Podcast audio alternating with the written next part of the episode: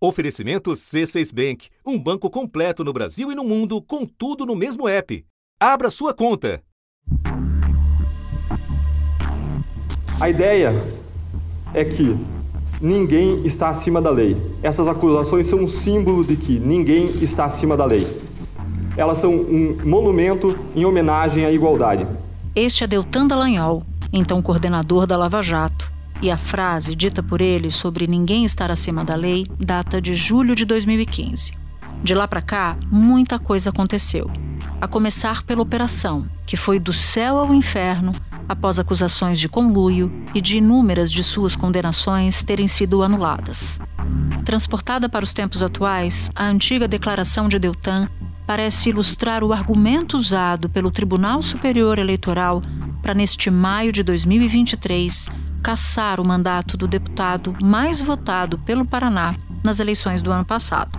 O PT entrou com uma ação na Justiça Eleitoral alegando que ele agiu para fraudar a lei quando deixou o cargo de procurador da República na pendência de procedimentos disciplinares que poderiam enquadrá-lo na lei de ficha limpa e torná-lo inelegível. O relator o ministro Benedito Gonçalves acolheu o argumento e foi seguido por todos os outros ministros. Proclama o resultado, o tribunal, por unanimidade, deu provimento aos recursos ordinários para indeferir o registro de candidatura do é, recorrido Deltan Martinácio Dallagnol ao cargo de deputado federal. O que aconteceu no Tribunal Superior Eleitoral é muito simples. Inventaram uma inelegibilidade imaginária para me caçar. Da redação do G1, eu sou Natuzaneri e o assunto hoje é a cassação de Deltan Dallagnol. Um episódio para entender o que levou à perda de mandato, quais são as possibilidades de recurso e as repercussões políticas e jurídicas da decisão do TSE. Eu converso com o advogado Henrique Neves, ex-ministro do Tribunal Superior Eleitoral, e com Valdo Cruz, colunista do G1 e comentarista da Globo News. Quinta-feira, 18 de maio. Henrique, você pode começar nos explicando quais foram os principais argumentos usados pelo ministro Benedito Gonçalves do Tribunal Superior Eleitoral e que foi seguido por unanimidade pelos outros ministros da Corte e que levaram à cassação do deputado Deltan Dallagnol? O que, que se considerou? Se considerou que ele, para poder ser candidato, ele fraudou a lei. O que, que é a fraude à lei? É quando você utiliza uma lei um direito que você tem, não para obter o que aquele direito lhe garante, mas para, por meio transverso, conseguir é, exercer ou afastar a incidência de uma outra regra. Então você utiliza uma lei para que a outra lei não incida. Isso é considerado como fraude à lei, é, ou que, numa linguagem popular, poderia ser considerado uma manobra. E aí o que, que se, que se considerou? Que ele, ao se afastar do Ministério Público, ao pedir aposentadoria, teria cometido essa manobra eh, para fugir da inelegibilidade que era iminente por conta de todos os procedimentos que ele tinha no Conselho Nacional do Ministério Público. São nove reclamações disciplinares uma sindicância, um pedido de providência, três recursos internos em reclamações disciplinares, uma revisão de decisão monocrática de arquivamento em reclamação disciplinar. São esses os processos que corriam contra a Deltan no CNMP. Em novembro do ano passado, tramitavam contra a Deltan 15 procedimentos administrativos no Conselho Nacional do Ministério Público, entre sindicâncias, reclamações e pedidos de providência. O relator, ministro Benedito Gonçalves, explicou o entendimento entendimento do tribunal. Esse conjunto de elementos demonstra que o recorrido estava plenamente ciente de que a instalação de novos PAD em seu desfavor, culminando em ulterior em eventual demissão, não era apenas uma hipótese remota, mas uma possibilidade concreta. Muita gente discute, ah, não, mas porque precisaria de processo administrativo uh, no sentido estrito, ou seja, o processo teria que já estar instaurado. E o tribunal fugiu dessa discussão, dizendo que não entraria nessa discussão nesse caso, porque esse caso, dada a sua peculiaridade, ele tinha um comportamento que era suficiente para a aplicação da ineligibilidade, ou seja, essa tentativa dele de, através de uma exoneração, através de uma aposentadoria, fugir à ineligibilidade que lhe seria imposta com provável exoneração em algum desses outros procedimentos que corriam. Pelo que eu entendi no voto do ministro Benedito Gonçalves, ele usa um precedente do Supremo Tribunal Federal de um outro caso em que um magistrado renunciou ao cargo para tentar virar presidente de tribunal, justamente para não ficar inelegível. O ministro também cita a data do pedido de aposentadoria de Deltan Dallagnol. Ele diz que Deltan Dallagnol pediu a aposentadoria dele depois que um colega dele da Lava Jato havia sido exonerado pelo Conselho Nacional do Ministério Público, ou seja, punido de maneira bastante gravosa por práticas irregulares consideradas irregulares na Lava Jato, e que Deltan teria pedido muito pouco tempo depois a aposentadoria dele em razão disso, e que chamou atenção que isso ocorreu, esse pedido de aposentadoria, 11 meses antes do que estabelece a legislação para a saída de um procurador para se candidatar a um cargo eletivo. Então, queria entender esse ponto específico do voto do ministro Benedito Gonçalves. Está correto. Na realidade, ele, ele relacionou cinco indícios, fortes indícios, nesse sentido. Primeiro, já existiam dois processos uh, no qual ele já tinha sido punido, dois processo administrativo dois pares que ele já tinha sido punido com penas menos gravosas que a exoneração. A gente sabe que no, no processo administrativo, no primeiro processo, é, você tem uma pena menor. No segundo processo, tem uma pena intermediária. Quando você tem a terceira ação julgada contra você, naturalmente as penas vão se agravando. Então, ele, o primeiro indício foi isso: ó, já tinham dois processos, ele já tinha sido apenado duas vezes com penas menores. Aí ele falou o seguinte: corriam também no CNMP 15 procedimentos administrativos. E aí ele examina esses procedimentos administrativos para também dizer, não eram procedimentos, reclamações que tratavam de bobagem, eram coisas sérias que tinham ali dentro. O corregedor do Conselho Nacional do Ministério Público, Orlando Rochadel, decidiu investigar se o procurador da República no Paraná, Deltan Dallagnol, e outros integrantes do Ministério Público que integravam e integram ainda a Força Tarefa Lava Jato cometeram falta funcional. Aí ele vai para um critério temporal dizendo o seguinte: um dos membros lá, do, do, grupo lá de, de, procuradores que trabalhava junto já tinha sido exonerado pelo CNMP. E aí é, é, é, que ele considera um forte indício o momento em que tudo isso ocorreu. Porque quando esse procurador foi exonerado, duas semanas depois, ou 16 dias depois, é que o, o Dalton Dallagnol pede a sua aposentadoria, quando ele não precisava pedir naquele momento para ser candidato. A, a lei diz que para você ser candidato, você não pode é, exercer o cargo seis meses antes. E ali ele estava num período de 11 meses antes. Então, a soma desse, dessa distância da eleição e a proximidade das, das decisões que o CNMP estava tomando contra os procuradores também era um, um indício de que todo de, o comportamento dele foi uma tentativa, uma manobra de fugir para fugir da incidência da inegibilidade. Já que o senhor citou esses 15 procedimentos que não chegaram a virar processo disciplinar, eles tratam de casos como quebra de dever do sigilo, quebra de decoro e prática de improbidade administrativa na Operação Lava Jato. Agora eu queria falar da defesa de Deltan Dallagnol, porque ele argumenta que no momento em que ele pede a aposentadoria do Ministério Público, que o Conselho Nacional do Ministério Público tinha atestado que não havia nenhum processo administrativo disciplinar aberto contra ele e que a lei de inelegibilidade diz que só fique inelegível o magistrado que tiver esse procedimento aberto. Então eu queria ouvi-lo sobre esse argumento, esse ponto específico da defesa de Deltan Dallagnol e que tem gerado uma discussão sobre se o tribunal foi além do que estabelece a legislação. Mas isso foi posto no voto é, pelo ministro Benedito de uma forma bem clara. Ele, é, porque essa questão do, do da existência do PAD é uma matéria que já tinha sido decidida pelo tribunal. Então, a, a, a, sua fraude à lei, a fraude à lei está no exercício do direito que impede que o PAD seja instaurado. Porque com a aposentadoria, todos os processos foram arquivados.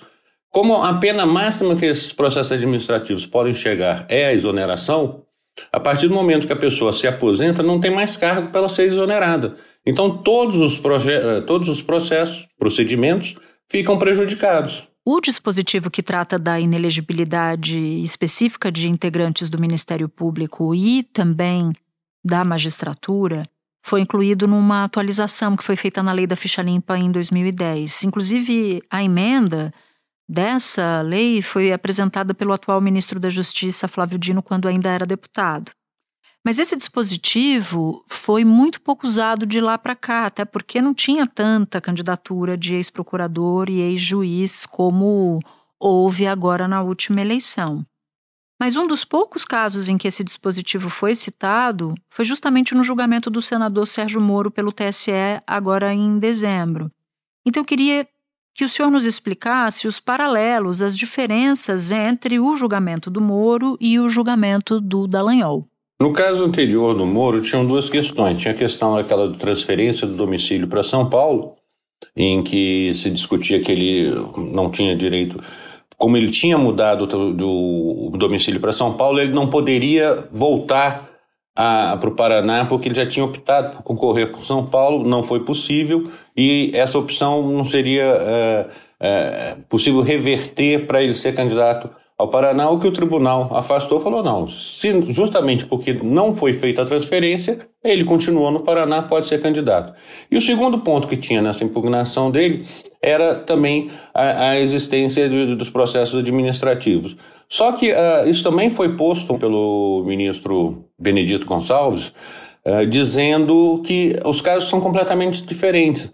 Porque no caso do, do Sérgio Moro, o afastamento não se deu, ele se deu em razão dele ser convidado para ser ministro da Justiça. O presidente eleito Jair Bolsonaro confirmou numa rede social que Sérgio Moro aceitou o convite para o Ministério da Justiça e Segurança Pública. Não foi algo assim evidentemente ligado a, a uma candidatura como foi o caso do Daltan Dallagnol, segundo o entendimento do TSE. E naquela decisão do STF, do magistrado que tentou renunciar ao cargo para concorrer à presidência de um tribunal, ficou o seguinte entendimento que eu vou ler agora. Quem pretensamente renuncia a um cargo para, de forma escusa, contornar a inegibilidade estabelecida em lei, incorre no ilícito esse ponto em particular é citado pelo ministro Benedito Gonçalves e eu queria te ouvir sobre isso. Ele põe, inclusive, isso no voto, dizendo o seguinte: este caso, porque uma das alegações do, da defesa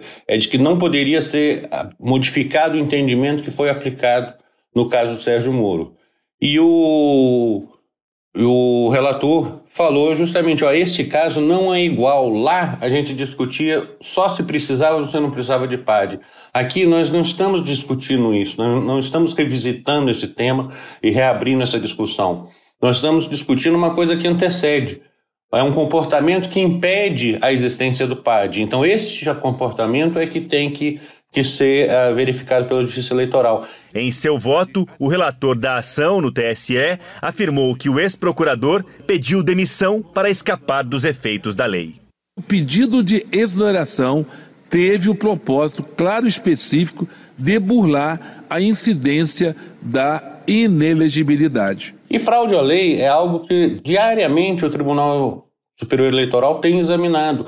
Um exemplo claro disso é o problema das candidaturas femininas. Quando você lança uma candidata, é um direito seu. Você está lançando uma, uma, uma candidata mulher para poder lançar dois homens.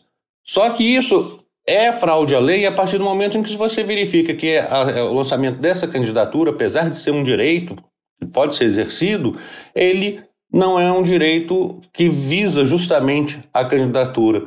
Ele visa só preenchimento de uma vaga para poder gerar as duas vagas de homem e essa pessoa que é lançada muitas vezes ou não sabe que, que, que, que se tornou candidata ou não faz campanha. Então é, uma, é um faz de conta. Henrique, muito obrigada por ter topado falar com a gente aqui no assunto e pelos seus esclarecimentos. Melhor, estou sempre à disposição, um prazer.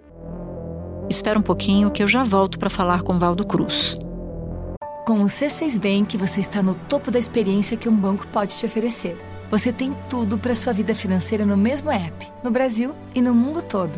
A primeira conta global do país e atendimento personalizado, além de uma plataforma de investimentos em real e dólar com produtos exclusivos oferecidos pelo C6 em parceria com o JP Morgan Asset Management.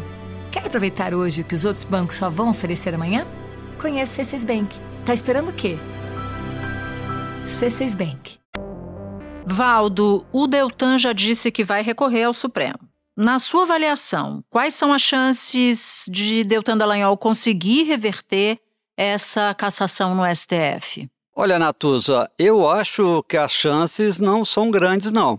Eu diria até que são pequenas, é bem difícil que ele consiga reverter. Vamos lembrar que três ministros do TSE são do Supremo Tribunal Federal. Então, é, como o placar no TSE foi por unanimidade, 7 a 0, ele já começa esse julgamento no, no STF perdendo de 3 a 0, né? A não ser que ele consiga um novo argumento para mudar o voto de um desses três ministros que já votaram contra ele.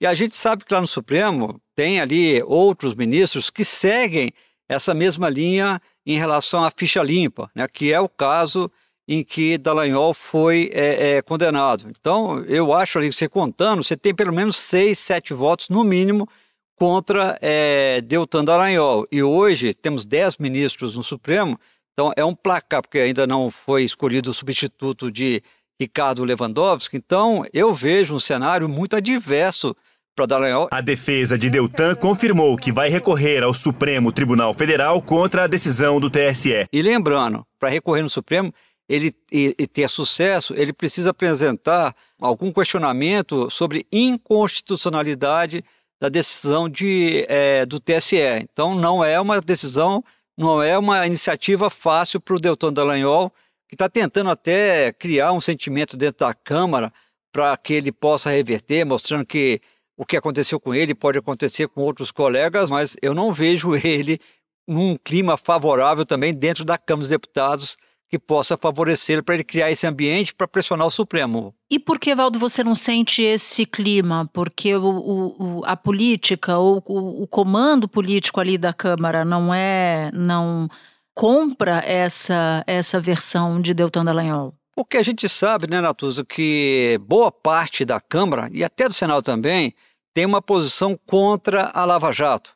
É, o Congresso de hoje é um Congresso é, marcadamente formado por integrantes que criticam a Operação Lava Jato e que criticam Deltan Dallagnol. Natuza, é, você sabe que lá dentro do Congresso Nacional, essa posição contra a Lava Jato, contra os procuradores, é, contra Deltan Dallagnol e também contra, por exemplo, o ex-juiz e ex-ministro Sérgio Moro, une hoje quem está no governo, que é o PT, PSB, PDT, e também gente da oposição, partidos que estão na oposição. Tem até alguns partidos que estão namorando Lula, mas que são da direita ou, e algumas vezes, até da extrema-direita, como é, PL, republicanos, progressistas. Esses é, partidos, é, durante a operação da Lava Jato, eles foram alvo de investigações é, dos procuradores da Lava Jato e por isso é, acabaram gerando uma posição adversa entre esses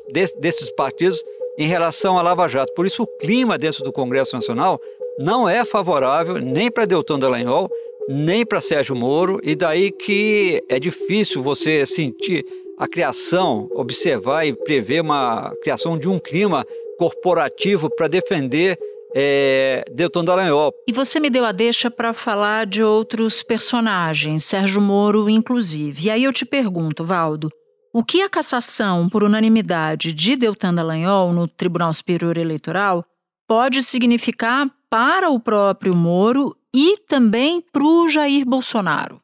Que leitura você faz? A leitura que eu faço é conversando com é, é, integrantes ali do Congresso Nacional, com aliados de Bolsonaro, é que é, criou uma situação de muita apreensão entre esses aliados, tanto de Sérgio Moro quanto de Bolsonaro, porque o TSE foi muito rigoroso, né? inclusive com o voto de Nunes Marques, né? que é bolsonarista. Né? É, a avaliação do TSE é de que simplesmente o fato de que tinha ali pendência de é, é, processos que poderiam virar exatamente um processo administrativo disciplinar, é, isso indica que é, Deltan Dallagnol resolveu sair do cargo naquele estilo que deputados faziam antigamente, senadores também, renunciavam para evitar a abertura de um processo de cassação no Conselho de Ética da Câmara ou do Senado. Ele teria feito o mesmo. Na avaliação do TSE, isso mostra que ele tentou burlar a lei da ficha limpa. E, Natuza, venhamos, né? E convenhamos, é a mesma lei que sempre foi defendida pela Operação Lava Jato. Hoje, Deltan Dallagnol está reclamando de uma lei que ele elogiava antes. O político com o mandato que for condenado pela Justiça fica proibido de se candidatar pelo resto do mandato e mais oito anos. Quem renunciar ao mandato para fugir da cassação fica inelegível. Ele diz que foi aplicada de forma muito rigorosa.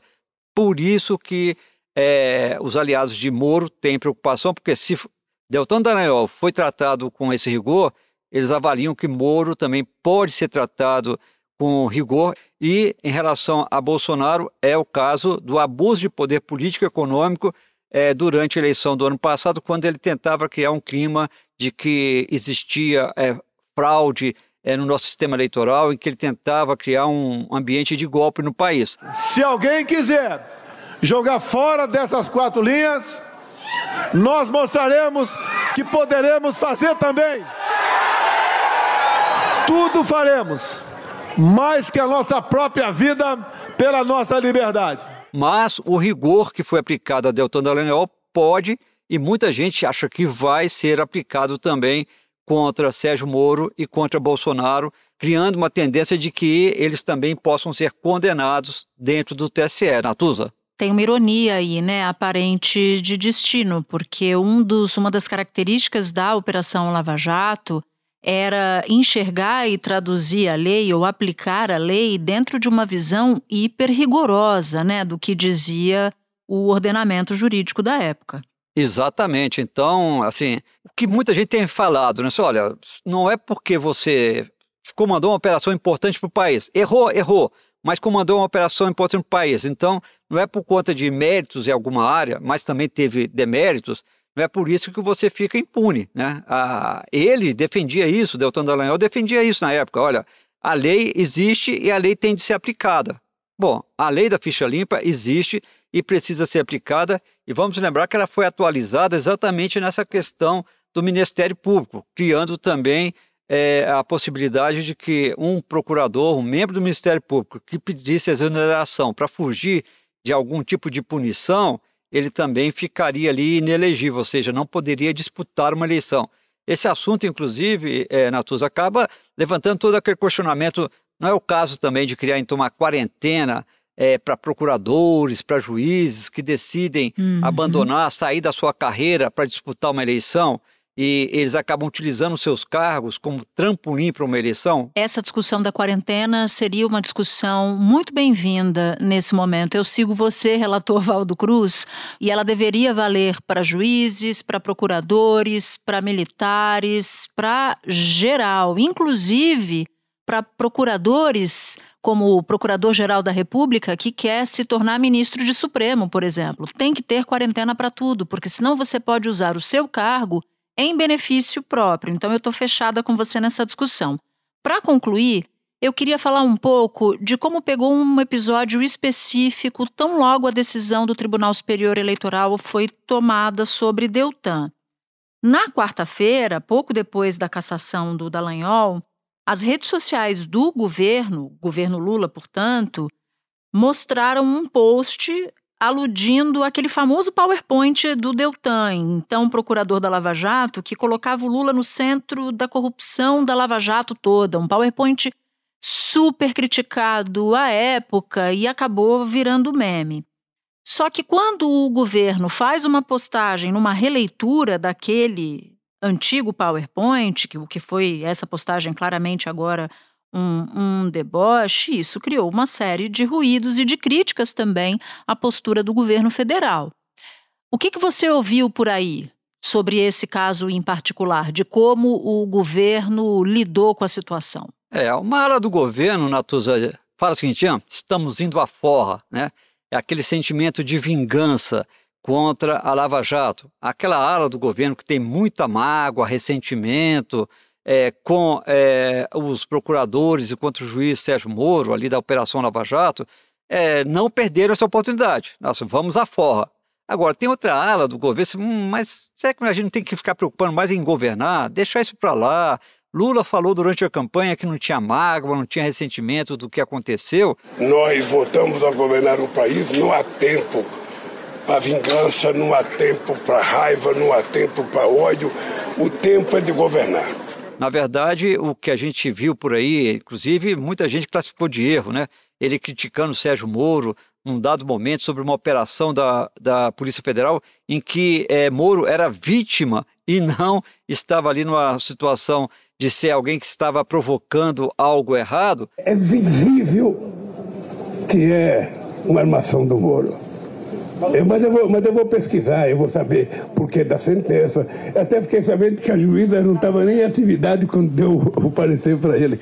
Então, é, muita gente pensa, bom, não é melhor a gente deixar o passado para lá, vamos governar, o país está precisando voltar a crescer, tá, o país está precisando reduzir o desemprego, há muito a se fazer, e quando a gente faz isso, a gente acaba é, perdendo tempo e mantendo acesa a chama da polarização. Né? Uhum. Você acaba contribuindo para manter acesa a, a chama daqueles que defendem Bolsonaro, no momento em que Bolsonaro está na defensiva, com tantas investigações contra ele sobre joias, falsificação de carteira de vacinação, é, suspeita de rachadinha dentro do Palácio Planalto, suspeita. É, então, nesse momento, é pior quando você acaba dando munição para o seu é, adversário para que ele possa continuar em evidência nas redes sociais. Valdo, meu amigo, muito obrigada por ter topado achar um tempinho aí na sua agenda que eu sei que é apertadíssima para falar com a gente sobre esse assunto. Estamos aqui sempre juntos, Natuza. Este foi o assunto, podcast diário disponível no G1, no Globoplay ou na sua plataforma de áudio preferida. Vale a pena seguir o podcast na Amazon ou no Spotify, assinar no Apple Podcasts, se inscrever no Google Podcasts ou no Castbox e favoritar na Deezer. Assim você recebe uma notificação sempre que tiver um novo episódio. Comigo na equipe do assunto estão Mônica Mariotti, Amanda Polato, Tiago Aguiar, Luiz Felipe Silva, Tiago Kazuroski, Gabriel de Campos, Nayara Fernandes e Guilherme Romero. Eu sou Natuzaneri e fico por aqui. Até o próximo assunto.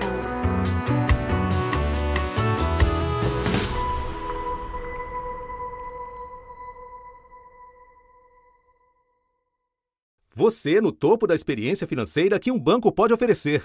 Escolha um banco completo no Brasil e em qualquer lugar do mundo. Abra sua conta no C6 Bank.